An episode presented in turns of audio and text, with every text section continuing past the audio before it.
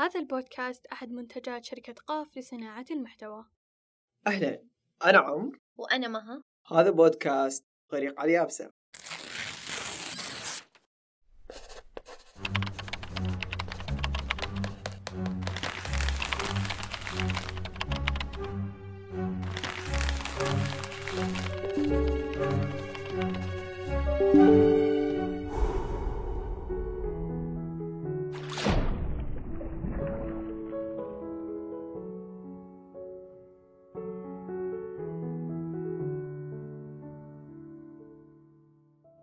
في الحلقة السابقة تكلمنا عن الفرق بين الغرق والاكتئاب، وشرحنا فيها تجربتي أنا ومها عن إيش الفرق الجوهري بين الغرق والاكتئاب، وإنه لا في فرق بين الغرق والاكتئاب، إنه الغرق شيء منفصل تماما عن الاكتئاب، والاكتئاب شيء جدا منفصل عن الغرق. فاللي ما سمع الحلقة وقف ارجع اسمع الحلقة. حلقة اليوم راح نتكلم عن مداخل الغرق. دائما أؤمن بفكرة ما في نار بدون فتيل، وإنه لكل شيء سبب. إيش ما كان الشيء، لا في سبب صار وراه. فحتى الغرق له مداخل دخلنا فيه. موضوعنا الرئيسي اليوم هو مداخل الغرق.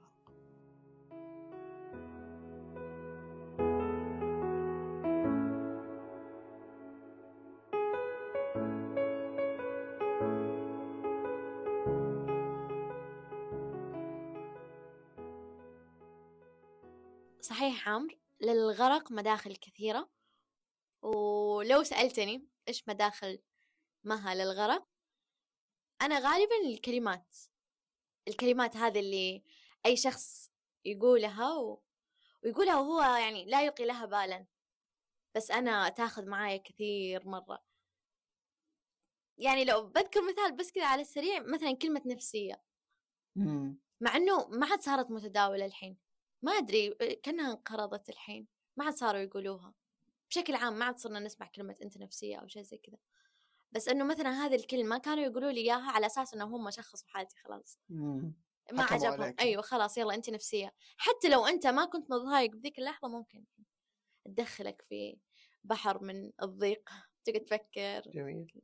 فيس ممكن الكلمات، أنا بالنسبة لي مدخل الغرق الأكبر كلمات. أوكي، وأنت؟ بالنسبة لي أنا الموضوع شوية مختلف. هي أنا زي ما قلتي مداخل غرق كثير، هي أنواع أنا ممكن أفصلها أكثر. فمثلا في كلمة، في جملة، ممكن جملة كاملة بكل كلماتها تدخلك في الغرق. ممكن موقف، راح أذكر أمثلة في الحلقة إن شاء الله. ممكن نظرة، حرفيا نظرة هي تفرق. وطبعا أنا ليش أنا فصلت بين موقف ونظرة؟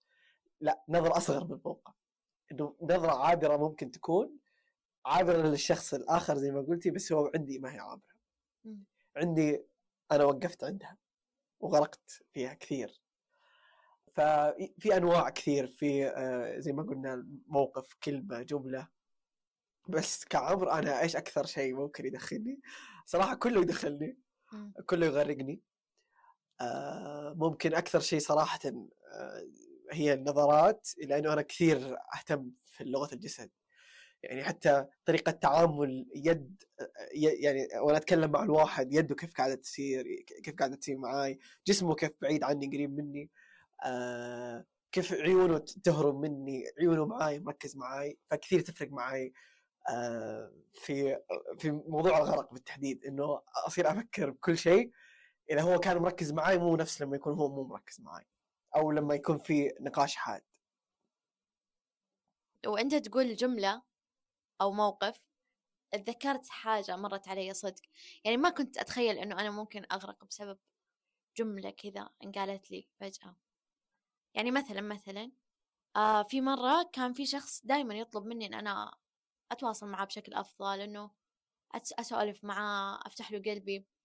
ففي يوم من الأيام يعني فتحت له قلبي، حكيت سالفة كانت مضايقتني، وانبسطنا وكل شيء تمام والحياة مرت عادي. بعد فترة جاي عايرني بنفس الموقف، بنفس الشيء اللي أنا قلت له عليه. ذيك اللحظة كذا جاتني اللي عرفت، اللي لحظة إدراك إيش اللي أنا سويته، إنه كيف أنت تستغل الشيء اللي أنا حكيتك ياه وتستخدمه ضدي بعد فترة. عرفت اللي تدخل في بحر من الأسئلة وتندم على فعلك وما أدري يعني تغرق فيها، وحتى لو طلعت ما تطلع نفس الشخص اللي أول. على فكرة يعني هذا شيء كمان، إنه مع كل غرق مستحيل ترجع أنت مثلا أنت عمرك كامل 100%. لا، مع كل غرق أنا متأكدة إنه في شيء ينقص. ممكن ترجع أفضل بس ترجع فاقد شيء. ممكن أضيف أو أعلق. أنت تقولي مع كل غرق أنت تخرج بشخص آخر. هذه أنا أحسها طبيعية، يعني إحنا في الأخير في كل تجربة سواء غرق أو غيره دائما نستفيد، سواء بشكل إيجابي أو سلبي. إيجابي بحيث إنه أنا غرقت المرة الماضية في الموضوع هذا الفلاني، فلازم في المرة الجاية كيف أتجنب يعني. فممكن تكون إيجابية إنه خلاص أنا لازم أتجنب، درس تعلمت منه. يس. ممكن تكون سلبية إني أنا أوقف كل شيء. فممكن تكون عندك أكثر من طريقة للتعامل مع الغرق، ونفس الشيء أحسه طبيعي. إحنا لأنه حياتيا إحنا كذا، سواء مع الغرق أو مع غير الغرق، إنه إحنا لما نمر بشيء بتجربة إيش ما كانت التجربة بس نخرج منها لازم يكون في، طبعا ما أبغى أمر في العلوم لما أخذنا فرضية وتجربة وبعدين نتائج وبعدين تحليل. لا، أنت لما تمر بتجربة بعدها فيها حتكون مرحلة ما بعد التجربة اللي أنا كنت فيه صح ولا لا. طيب صح، أوكي، إيش استفدت، إيش الأخطاء اللي مريت فيها، إيش اللي أجنبه، إيش اللي ما أجنبه. فهذا أحسه جدا طبيعي. في فترة من فترات حياتي كنت أقول إنه اللي كان فيه كذا صدمات كثيرة ورا بعض، فكنت أقول خلاص إنه أنا فاهمة فكرة إنه أنت لازم تتعلم من التجربة اللي أنت فيها عشان ما تتكرر لك مرة ثانية. يعني لو كان موقف سيء تتعلم منه بحيث إنه أنت ما تواجهه مستقبلا مرة ثانية. كنت فهمتها، بس في جات فترة اللي من كثر خلاص ما أنت شايل تعبان مرة، خلاص ما عاد أبغى أتعلم شيء. خلاص اللي خلوني أغرق، أطفى على السطح، يصير اللي يصير. أتفق. أنا فاهمة هذه الفكرة، فاهمة إن إحنا لازم نستغل التجربة اللي إحنا فيها ونطلع منها بأقل الخسائر، بس ما أضمن لك إنك أنت تقدر دائما تسويها. صحيح، مو في كل المجالات أو التجارب.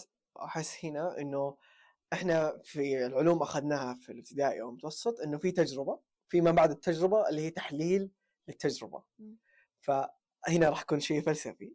أنت في مرحلة تحليل التجربة أنت قاعد تجرب برضه، يعني أنت ما أنت قاعد، ما هو شيء مختلف عن تجربة، أنت قاعد تجرب تحلل التجربة. فبرضه ممكن تطلع بنتيجة سلبية وإيجابية. فما في نتيجة دائما صح، ما في نتيجة دائما خطأ، لأنه هي عبارة عن تجارب مستمرة. يعني حتى تحليل التجربة هي تجربة، بس المهم دائما نطلع بأقل الخسائر.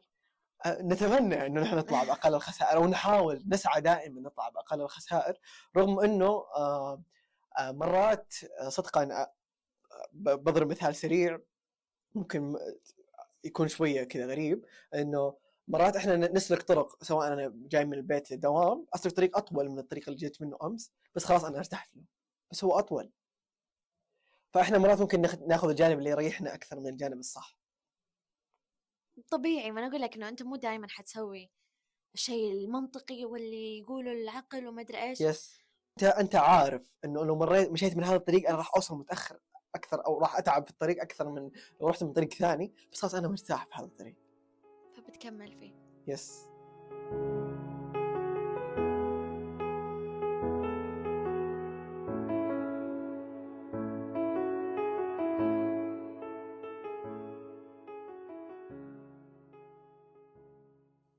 تمام.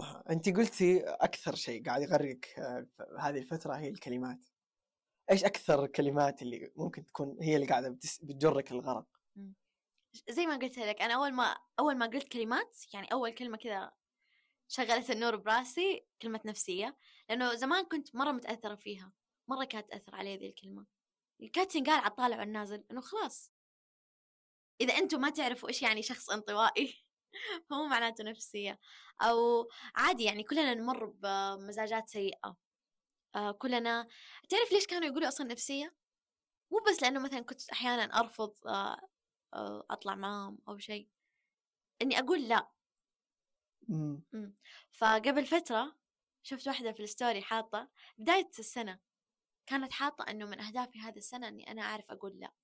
أوكي. فما أبغى أدخل في موضوع أقول لا أو نعم، بس أنه يعني ما كانت الأسباب تتطلب أن أنت تقول لي إياها عطالعة والنازلة. أحيانا الكلمات حتى لو هذه اللي سنقال لنا حتى لو ما كانت صح، مع الوقت أنت تبدأ تعيشها فعلا. إيش ممكن أكثر كلمة اللي هي كذا أنا سامع نفسية وأقدر أحس فيك إنه ممكن الأشخاص الانطوائيين، أنا ممكن أكون انطوائي برضو. في شخص أنا مرة أحبه طلع في مقابلة وقال، سألوه أنت انطوائي ولا اجتماعي؟ قال لهم أنا انطوائي واجتماعي مع الناس اللي أعرفها وأحبها. صحيح. فيس هذا مرة ينطبق علي، إنه لو كنت أنا في جماعة أنا مرة أرتاح معها حتلقاني اجتماعية. يس. وإذا في مكان غريب ممكن تكوني انطوائية إلى أن يثبت لك عكس ذلك. إلا إنه أنا ما حكون مرتاحة يعني. أوكي. يس. نرجع للكلمات هذه. أول قلت لك أول كلمة، بس زي ما قلت أنها اختفت كثير عن حياتي مؤخرا. في كلمات كثيرة، دخلني في الغرق، ورنانة بالذات في السوشيال ميديا. يعني أنت تسمعها في الواقع، تحاول أنك تهرب من الواقع للسوشيال ميديا فتلقاها بوجهك على طول ويحسسوك أنها سهلة. زي اتبع شغفك وعيش اللحظة. أنا هذه الكلمتين مرة توترني. يعني أنا ممكن أركز أكثر هنا على عيش اللحظة. عيش اللحظة صراحة حتى بالإنجليزي live the moment، يعني أو إنه إنه عيش، ركز على لحظتك، محاولة إنه تحط جهد أكثر إنه تعيش اللحظة. يعني صار الموضوع تصعيب مش تبسيط. بالضبط. أنت تسمعها أصلاً تحسها مرة سهلة، أو اللي حولنا مرة حسسونا أنها هي سهلة. يعني يطلعوا لك يقول لك عيش اللحظة بس ركز، يعني تيجي تقول أنا مضايق يقول لك عيش اللحظة. طب أنا مضغوط اليوم عيش اللحظة. أو ممكن يقول لك أنت تكون مضايق ويجي يقول لك عيش اللحظة واترك الجوال. إيش دخل؟ لا، اترك الجوال وعيش اللحظة. عيش اللحظة، أنا مضايق. أو ممكن تكون في رحلة مثلا وأنت مبسوط وماسك الجوال، يقول لك لا اترك الجوال وعيش اللحظة اللي أنت اللي في الرحلة هذه. فهي كلمة عيش اللحظة كثير فضفاضة. أتفق أنها هي كثير تدخل في الغرق، خصوصا كلمة عيش اللحظة. في أحد المواقف صارت معاي، كنا في سفر، يعني في رحلة، كنت يعني جدا مبسوط، وأنا واحد من الأشياء اللي تبسطني صراحة وجزء من عيشي للحظة إني أوثقها، إني أصورها وأطلعها بشكل حلو كذكرى لي أنا قبل أي أحد، ولا مو لأي أحد. الهدف الرئيسي هو لي أنا، إنه أنا أوثق اللحظة لي. فأنا كثير أحب التصوير، وجزء من عيش اللحظة عندي إني أصورها. فكنت في سفر في رحلة مع أصدقائي، كنا كذا على جسر البحرين، يعني من يمينك بحر ومن يسارك بحر. فأنا أغلب، يعني مو كثير من الوقت، بس أغلب الوقت كنت أصور ماسك جوالي، يعني أحاول قدر المستطاع إني أطلع بأحسن توثيق للحظة. فأحدهم أو أحد أصدقاء قال إنه اللي قاعد تسويه ترى جدا خطأ، وإنه أنت ما أنت قاعد تعيش اللحظة، وإنه أترك الجوال وعيش استمتع باللحظة هذه.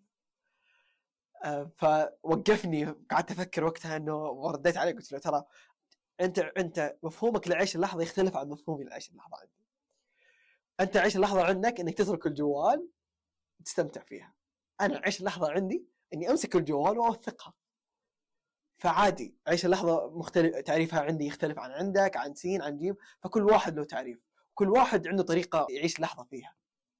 فما في والله هي قاعدة ثابتة، 1+1=2. عيش اللحظة يلا أترك الجوال. أنا عمر، جزء من عيش اللحظة عندي اليوم هو أني أوثقها وأطلعها بأحسن شكل، ولما ما أقدر أوثقها وما أقدر أصورها ترى ينقص من قيمتها بالنسبة لي. فتلاقيني أحاول أدور طريقة مختلفة في التوثيق غير التصوير، أربطها بأحداث قاعدة تصير بحيث أني أقدر أتذكرها وتبقى عالقة في مخي. أحس أنك فتحت عيوني على حاجة. يعني أنا من الناس اللي كنت مرة أتضايق لما يعني إنه موقف مشابه، إنه مثلا تكون في مكان مرة حلو، فأنا كنت ضد أصلا فكرة التصوير هذه. إنه أتوقع إنه شوف، أنا كنت زي صديقك هذا، كنت أقول ذي الكلمة إنه أترك الجوال وعيش اللحظة، وأنت تتكلم قعدت أفكر إنه مين حط في راسي فكرة إنه عيش اللحظة يعني أترك الجوال. صح، يعني ممكن اللحظة تكون أصلا جوا الجوال. فهمت؟ Yes.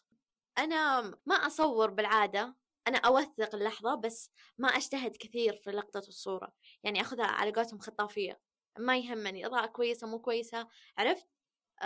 كاميرا جوالي مو نظيفه، على طول اخذها ممكن افهمك انه انت ما يهمك جوده توثيق اللحظه، بس اهم شيء توثقي.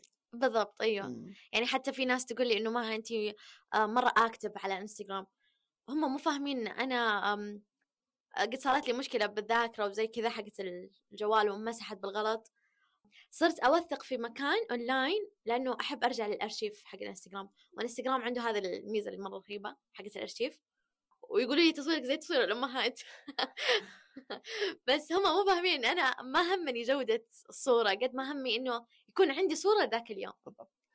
ممكن هنا نختلف شويه انه لا، انا كثير يهمني جوده توثيقي للحظه، ويزداد حلاوه اللحظه كل ما زاد جوده توثيق اللحظه.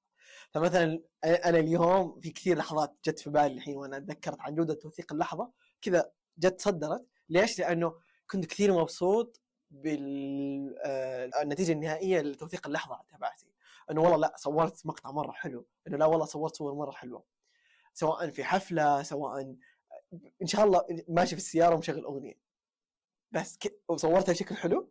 اللحظه هذه تبقى معي، وحاليا وانا اتكلم معك تذكرت كثير لحظات حلوه وانا اصورها في السياره. ليش؟ لانه انا صورتها وحبيت جدا المقطع لدرجه اني نشرته. انا اصور كثير ترى بس ما انشر، اصور مره كثير. يعني انا في يومي العادي كذا الافرج الطبيعي لاي انسان ماسك جوال انه يصور شكل، ممكن يصور نقول 5-10 صور، انا 3 أضعاف. فانا حتى اعاني من مشكله اللي هو ساعه التخزين في جوالي، اعاني مره كثير، يوصل 40,000 50,000. اقعد احذف، ممكن اروح اشتري زياده ساعه واقعد احذف، وكل فتره كذا. ليش؟ لانه انا اصور مره كثير في يومي بس مو كل شيء انشره. قد اكون اصور بجوده مره عاليه بس ما انشر حتى.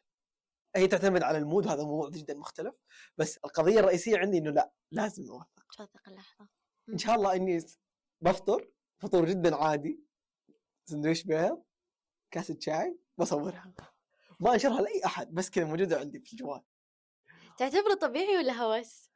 الصراحه هي مو كثير، ايوه، وما هي دائما، بس احس كذا سم تايمز هي تيجي عندي انه عم اصورها، ايوه، ما تعرف ممكن استخدمها بعدين، اللي ممكن ارجع لها بعدين، او ممكن استخدمها انشرها في السوشيال ميديا.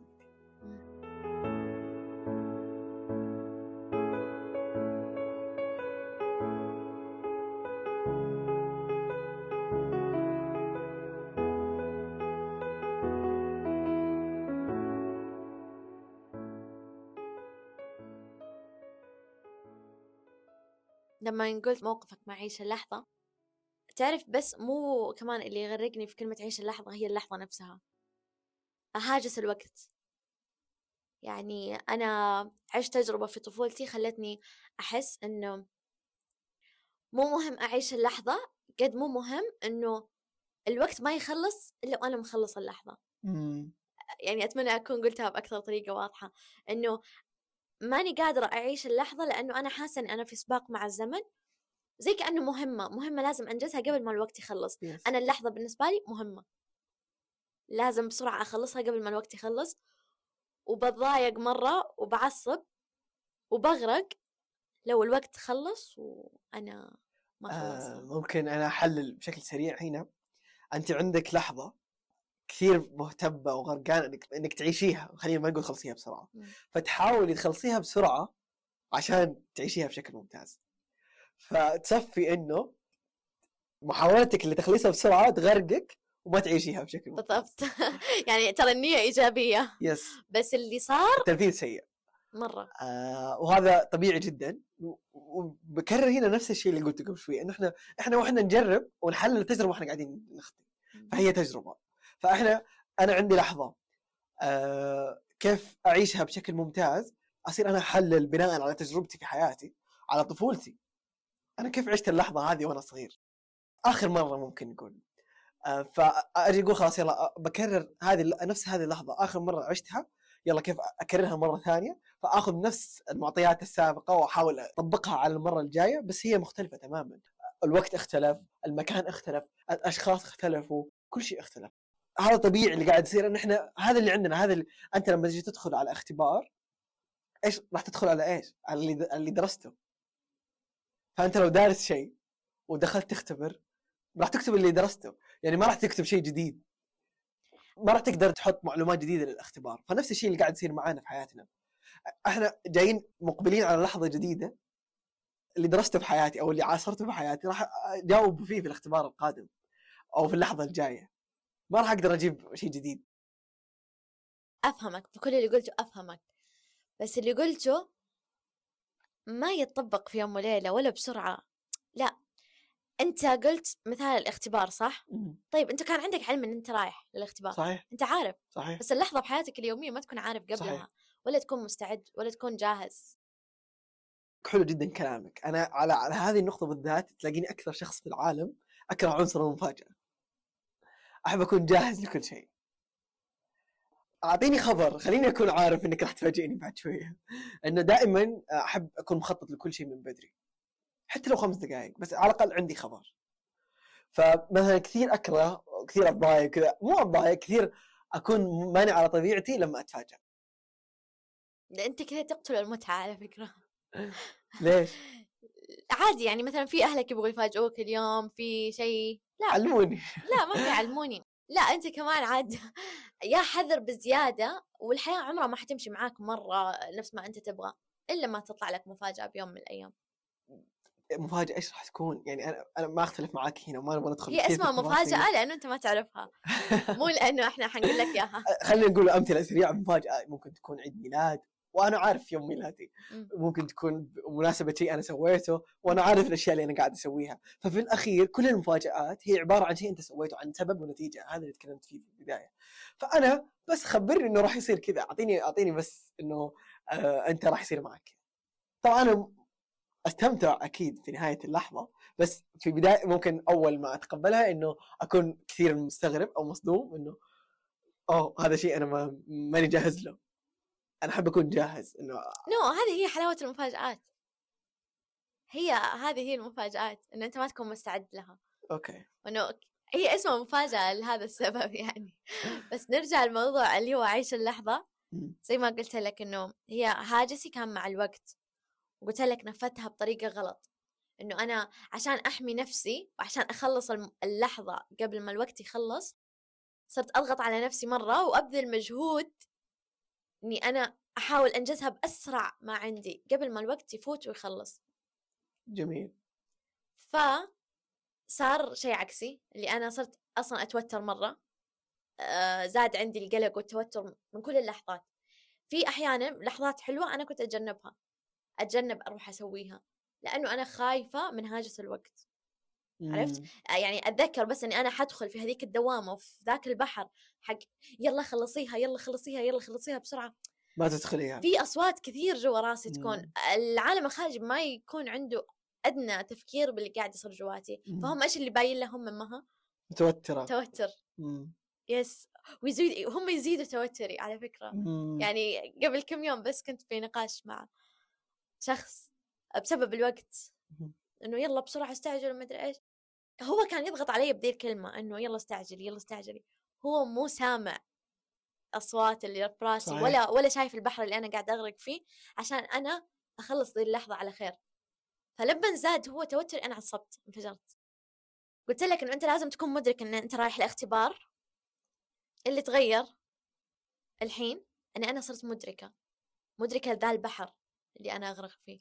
فمن هنا نبدأ نستعد، وما أضمن لك أني أنا بنجح في اختبار بعد شوية. هذا الاختبار اللي الحين اللي هو عيش اللحظة أنا قاعدة أبذل مجهود أني أنا أركز معاك فيه، صحيح. يس. فمو شرط أني أنا عندي معطيات من التجربة السابقة واليوم حاجي أحل صح وأطلع. أوكي. ممكن أحل غلط عادي. وأنت تتكلمي عن تجربتك يا قبل فترة أنه كنت غرقانة وكان في واحد يزيد عليك الغرق. صراحة جاء في بالي الموضوع الحلقة القادمة اللي راح نتكلم فيه إن شاء الله، اللي هو طوق النجاة، وإنه في كذا زي طوق النجاة بيجيك وأنت غرقان، يا يدخلك يغرقك أكثر، يا يطلعك من غرقك. هذا إن شاء الله راح نتكلم فيها في الحلقة القادمة إن شاء الله. بالنسبة لموضوع عيش اللحظة أنا أتفق تماماً في آخر الكلام اللي قلتيه، إنه ممكن إحنا نختلف في الموضوع، إنه لا، أنا أحب أكون جاهز جداً للاختبار، وأقصد في اختبار اللحظة القادمة. أنا كل لحظة قادمة هي اختبار بالنسبة لي. to be or not to be ممكن أقولها، مو بشدة كلمة جملة to be or not to be اللي هي يا تكون يا ما تكون، بس أحاول قدر المستطاع إني أكون أو أعدي كأني ماسك ورقة وقلم وكذا اللي اللحظة هذه بس إلى ينتهي اليوم. وهنا نوصل للفقرة الأخيرة بحلقة اليوم. صحيح. اللي هي طرق التعايش. يعني أنت قلت لي إنه أنت لازم يكون عندك خبر باللحظة المفاجئة، واللي بالتالي ما حتصير مفاجأة. قتلت عنصر مفاجأة. قتلتها، أيوه. طيب بالنسبة للحظات اللي ما أعطوك خبر قبلها وتفاجأت فيها، أنت قلت في البداية إيش تكون؟ ماني على طبيعتي. أوكي، بعدين؟ أحاول أتأقلم، أحاول قدر المستطاع أجمع معلومات إيش قاعد يصير، يعني أحاول أفهم بسرعة إيش قاعد يصير. مجرد إنه أنا فهمت خلاص عادي، خلاص أتأقلم وأمشي كأنه يعني أخذ الموجة، أركب الموجة يعني. كذا مع كل أنواع الغرق؟ لا، هنتكلم عن عنصر المفاجآت فقط. هذا عن غرقك في عيش اللحظة. هذا عن غرقي في المفاجأة فقط. أنا أول ما أتفاجأ أغرق فترة كذا سريعة اللي هي إيش قاعد يصير هنا، إلين أفهم إيش قاعد يصير وممكن أطلع عنه الغرق. أفهم سؤالك هو موضوع الفقرة هذه اللي هو كيف أنا أتعايش مع الغرق. الموضوع جدا معقد بالنسبة لي، إنه أنا في تجربتي في الغرق في حياتي بشكل عام أحس إني أطلع فكرة إني أتعايش في الغرق هو خروجي من غرق لغرق، يعني إني أنا ما في فكرة هذه اللا غرق، لحظة اللا غرق هذه ما هي موجودة. فزي ما قلت لك إني ماسك ورق قلم وداخليين وإنه يلا باس. فأنا عديت غرق الأول، يلا روح الغرق الثاني، روح الغرق الثالث، وفي كذا اللي هو غرق كبير أنا تاركه على الرف ممكن أرجع له في نهاية اليوم لأنه ما قدرت أتعامل معاه في نفس اللحظة. في غرق صغير ممكن على طول أحاول أتعامل معاه وأروح للي بعده. هي ممكن الطريقة الرئيسية عندي إنه أنا أو هي اللي قاعد يصير معاي بشكل أدق، قاعد أمسك غرق وأتعامل معهم بشكل مباشر. وهي فكرة ما في شيء كذا، ما في لحظة اللا غرق. بالنسبة لي أنا كمها في غرق لحظة إدراكك إنك كنت قاعد تغرق. أوكي. فهذه أنا ما أوصل لها يعني بسرعة، اللي هو إني أنا أدرك إني أنا غرقانة. يعني مثلا في موضوع هذا عيش اللحظة، متى أنا استوعبت إنه لا، اللي أنا قاعدة أسويه أصلا قاعد يرهقني، أنا قاعد يغرقني، اللي هو إني أنا أبذل مجهودي في إني أسرع في اللحظة.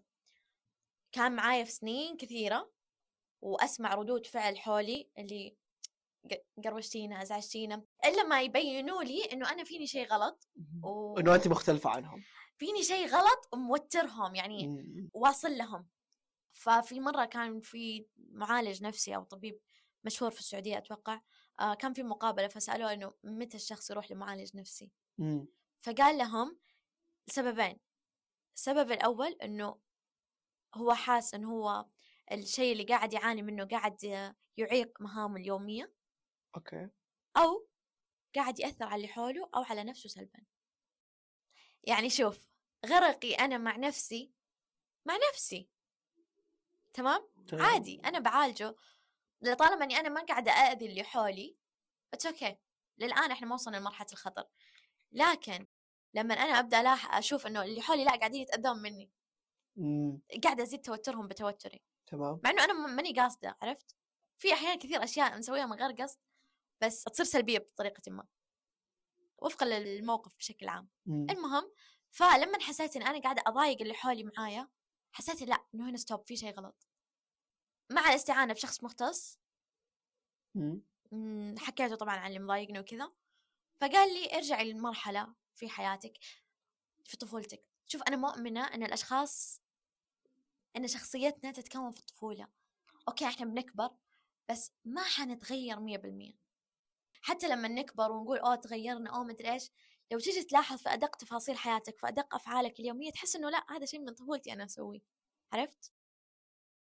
أتفق تماماً هنا. وأنا دائماً أقول اللي إحنا اليوم عليه، إحنا مو أشخاص جدد، إحنا ما نقوم من النوم بشخصية جديدة، لا، اللي قام من النوم اليوم واللي قاعد يتكلم الحين هو نفسه عمره الصغير اللي ولد قبل كم سنة، اللي هو انا صغير كبرت واخذت كل شيء معاي، ما تغير شيء، ما في كذا، توقفت حياتي، صرت كبير وما اخذت شيء معاي، بديت من الصفر. زي هذيك المكعبات اللي تكون وانت كل ما تكبر تضيف مكعب.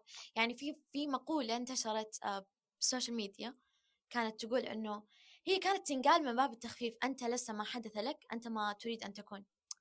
لا، انا ضدها تماما، لانه احنا عبارة عن ما حدث لنا اصلا، شيء ناعم بينا. اوكي، انا اخترت اني انا اكون ناجية مو ضحية، تمام، ما اختلفنا، بس استل انا علي اثار اللي صار لي. ضحية؟ لا، اثار اللي صار لي، اني انا كنت ضحية يوما ما، بس انا الحين ناجية، بس استل علي اثار اللي صار. اوكي، ايا كان اللي صار. المهم، فانا من طرق تعايشي للغرق اول حاجة اني انا ادركه، لما ادركه ابدا اتعلم عنه، افهم اسباب وليش صار، ليش متى يجيني، ولما يجيني أنا إيش أحس. بالكتابة، في شيء اسمه العلاج بالكتابة على فكرة، إنه أنت تكتب الموقف اللي ضايقك، تكتب ليش ضايقك، مو شرط يكون ضايقك، يعني عاد ممكن تكتب الموقف اللي أسعدك وإيش حسيت بوقتها وإيش سويت بعدها. تدريب.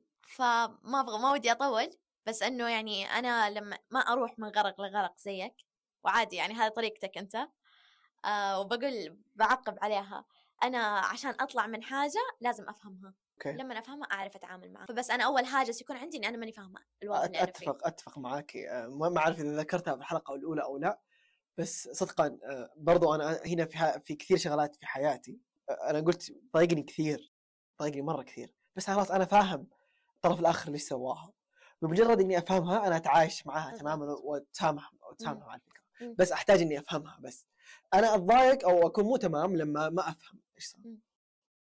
يعني أنت أمس كنت تتعامل مع حاجة مجهولة، اليوم هذه المجهولة صار لها اسم. صحيح. وإحنا عرفناها كغرق، فالآن لما ندخل في الغرق الجاي، أو لما أنا مثلا أجي أعيش لحظة جاية، هذه أنا لي تجارب سابقة سيئة معاها، اللي هو زي ما قلت لك إني أنا أسرع، فصرت الآن لا خلاص أنا مركزة وباذلة مجهودي إن أنا ما أعيد نفس التصرفات السيئة اللي أنا كنت أسويها زمان. يعني لما أجي أعيش لحظة الحين وأبغى أركز معاها، ما عاد صرت أبذل مجهود فاني انا اخلص اللحظه قبل ما الوقت يخلص. اوكي، عرفت؟ يعني مثلا بضرب مثال صغير اتوقع بيشرح اللي انا اقوله. دائما لما اتوقع كلنا لما نطلع مع اصحابنا اهلنا يكونوا حاطين لنا حد معين، ايوه، وقت سندريلا الساعه 12 لازم نرجع البيت. فزمان لما كنت اطلع مع صديقتي كنت مره اتوتر انه يلا نخلص الجدول بسرعه عشان قبل ما الوقت يخلص، قبل ما اهلي يدقوا ويقول ارجعي، عرفت؟ فكنت طول القعدة أكون متوترة، وبالتالي أوترها، بالتالي ما ننبسط. أوكي؟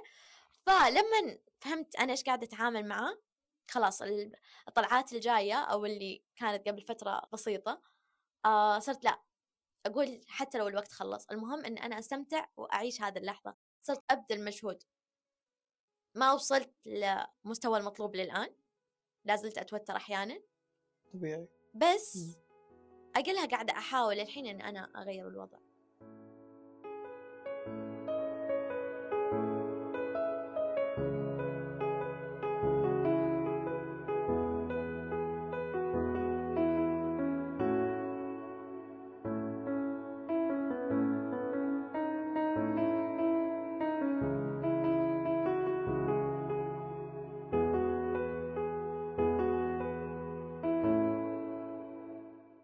في نهاية هذه الحلقة تكلمنا أنا ومها اليوم بشكل تفصيلي عن مداخلنا للغرق. في عندنا كل اللي يسمعنا اليوم فرصة أنه يشاركنا عن مداخله، هو يشاركنا أو تشاركنا مداخله للغرق في حلقة الاستضافة. حلقة الاستضافة راح يكون لها رابط ينشر أو في مواقع التواصل الاجتماعي لشركة قاف. خلوكم معانا مركزين، وإذا أي أحد حاب يشاركنا يا أهلا وسهلا. راح نتكلم عن مداخل الغرق وعن غريق على اليابسة بشكل عام. شكرا لكم لاستماعكم معنا اليوم، إن شاء الله أنكم استمتعتم وأنتم تسمعونا.